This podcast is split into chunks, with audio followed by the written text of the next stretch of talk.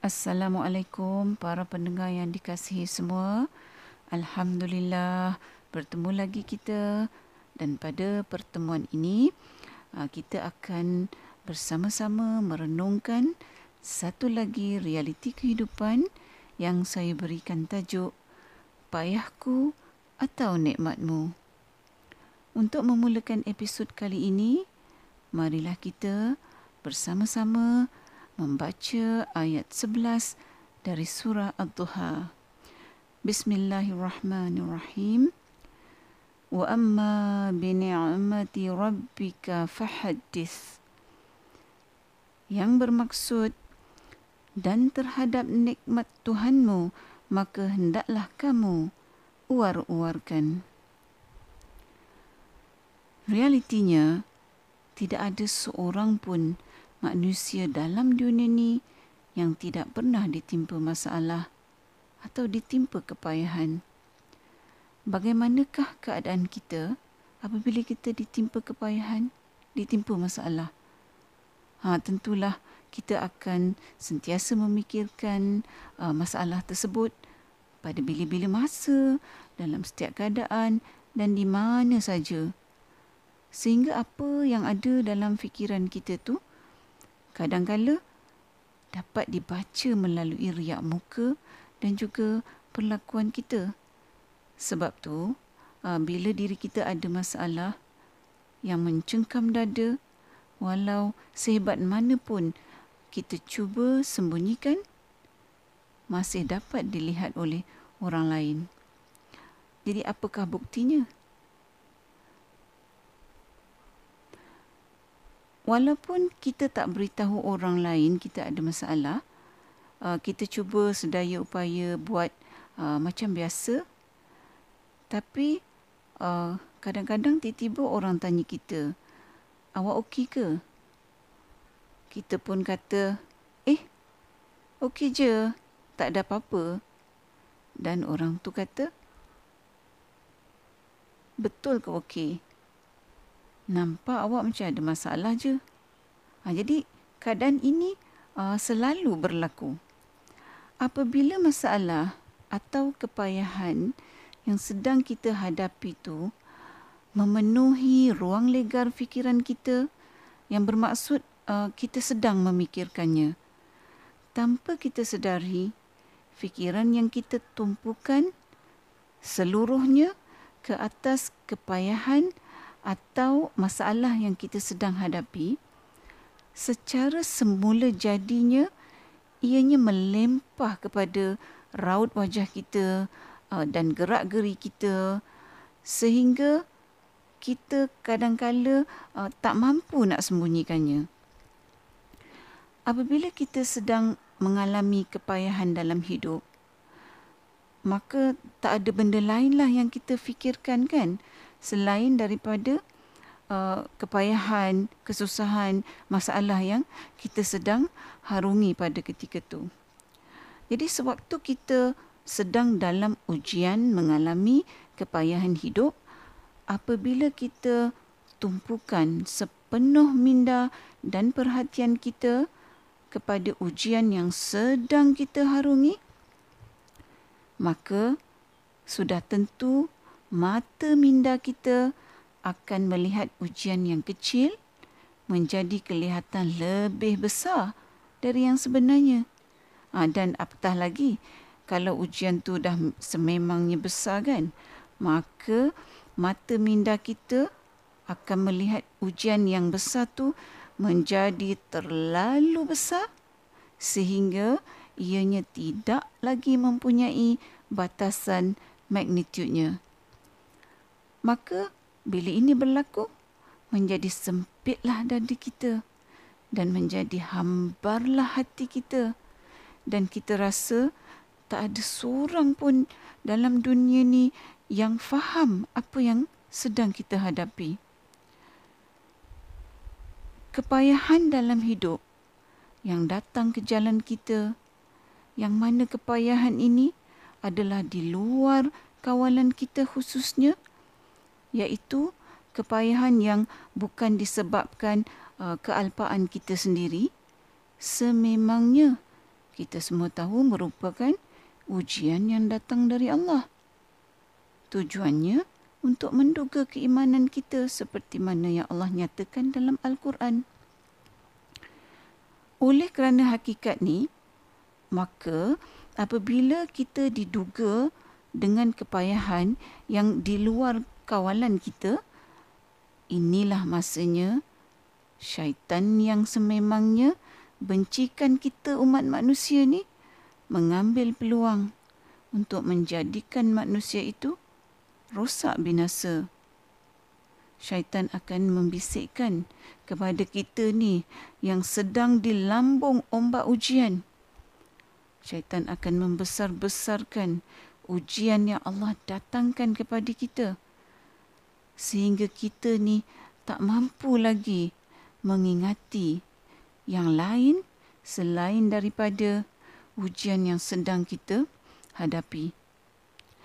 Uh, jadi, mengapakah syaitan berusaha membesar-besarkan ujian yang datang kepada kita dari Allah dalam minda kita.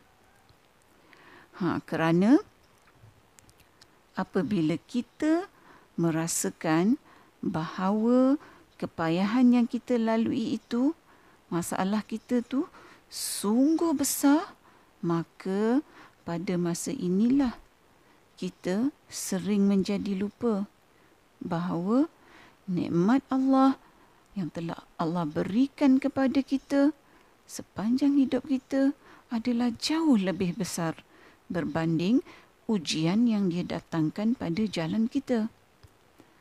Apa yang mahu diganggu gugat oleh syaitan ialah supaya kita mula lupa untuk bersyukur ke atas nikmat-nikmat yang telah Allah berikan kepada kita selama ini.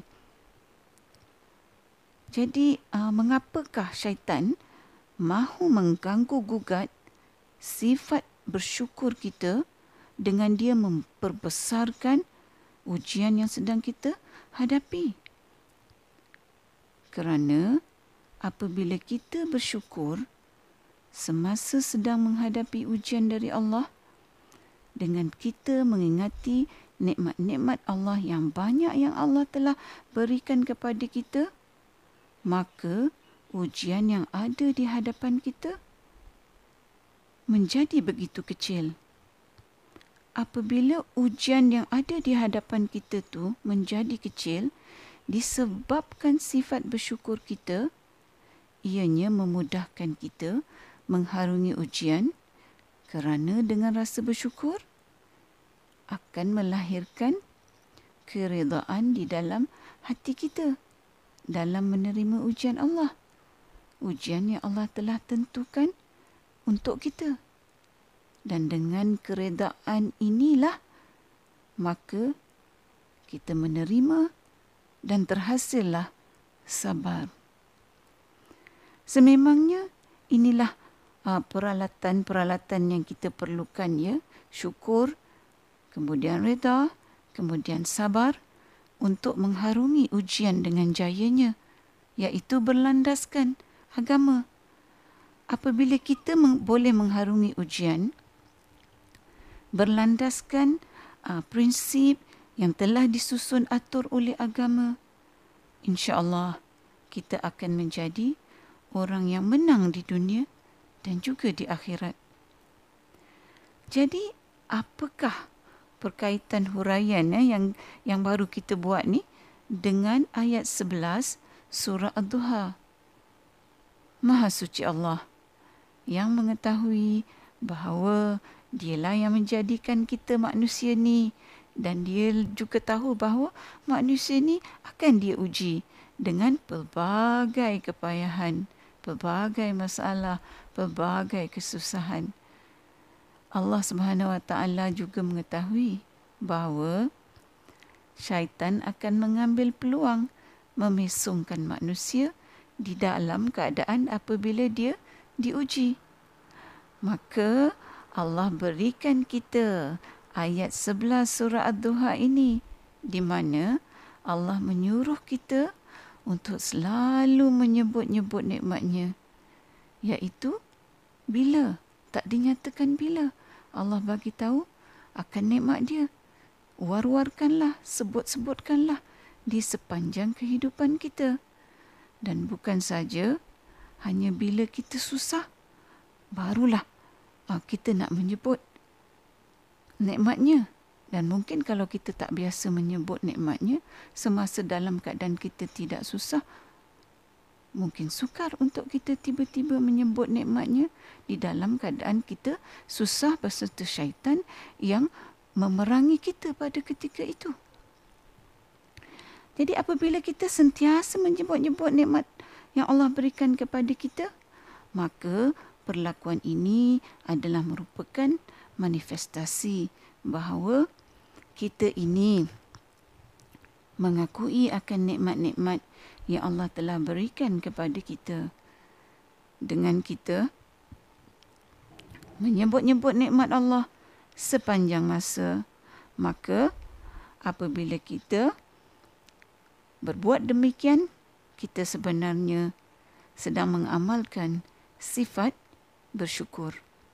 Kalau sifat syukur ni sudah sebati dengan kita kerana kita melaksanakannya dan mengamalkannya pada setiap masa, maka apabila kita mendapat ujian dari Allah, kita telah bersedia. Perkara pertama yang kita akan lakukan ialah mengingati sebanyak-banyaknya akan banyaknya juga nikmat-nikmat Allah yang telah Allah datangkan kepada kita. Dan dengan ini, dengan izin Allah, ianya menjadikan ujian yang Allah datangkan tu kelihatan kecil saja. Dan bila ujian yang datang itu kelihatan kecil dan kita dalam keadaan tenang kerana telah syukur, telah reda, telah sabar, maka insya Allah akan lebih mudah perjalanan kita untuk mengharungi ombak ujian. Ayat surah ayat 11 surah Ad-Duha ini ya uh, merupakan uh, satu ayat daripada keseluruhan surah yang diturunkan uh, kepada Rasulullah sallallahu alaihi wasallam yang kita semua pun ramai antara kita yang tahu uh, iaitu ketika baginda sallallahu alaihi wasallam sedang bersedih kerana uh, menghadapi ujian ejekan-ejekan daripada uh, kaum musyrik Quraisy apabila telah lama tidak turun wahyu kepada baginda sallallahu alaihi wasallam sebelum itu. Jadi untuk kita menggunakan surah Ad-Duha ini sebagai satu panduan semasa ditimpa kesusahan apa yang perlu ialah bagi kita terlebih dahulu memahami realitinya. Maka dengan itu barulah kita boleh menggunakan hikmahnya untuk memudahkan perjalanan yang berliku dalam kehidupan ini sebelum kita kembali kepada pencipta. Semoga Allah terus memberikan kita petunjuk, ilmu dan kefahaman yang benar dan yang berterusan biiznillah. Sehingga bertemu di episod yang akan datang insya-Allah. Assalamualaikum. Sekiranya anda merasakan bahawa perkongsian tadabbur bersama Dr. H ini memberikan manfaat kepada anda, saya ingin mengajak anda untuk menyertai saya bergabung usaha menyemarakkan amalan tadabbur Quran dengan memanjangkan perkongsian ini kepada orang lain. Serta jangan lupa untuk tekan butang follow untuk mengikuti episod-episod yang seterusnya.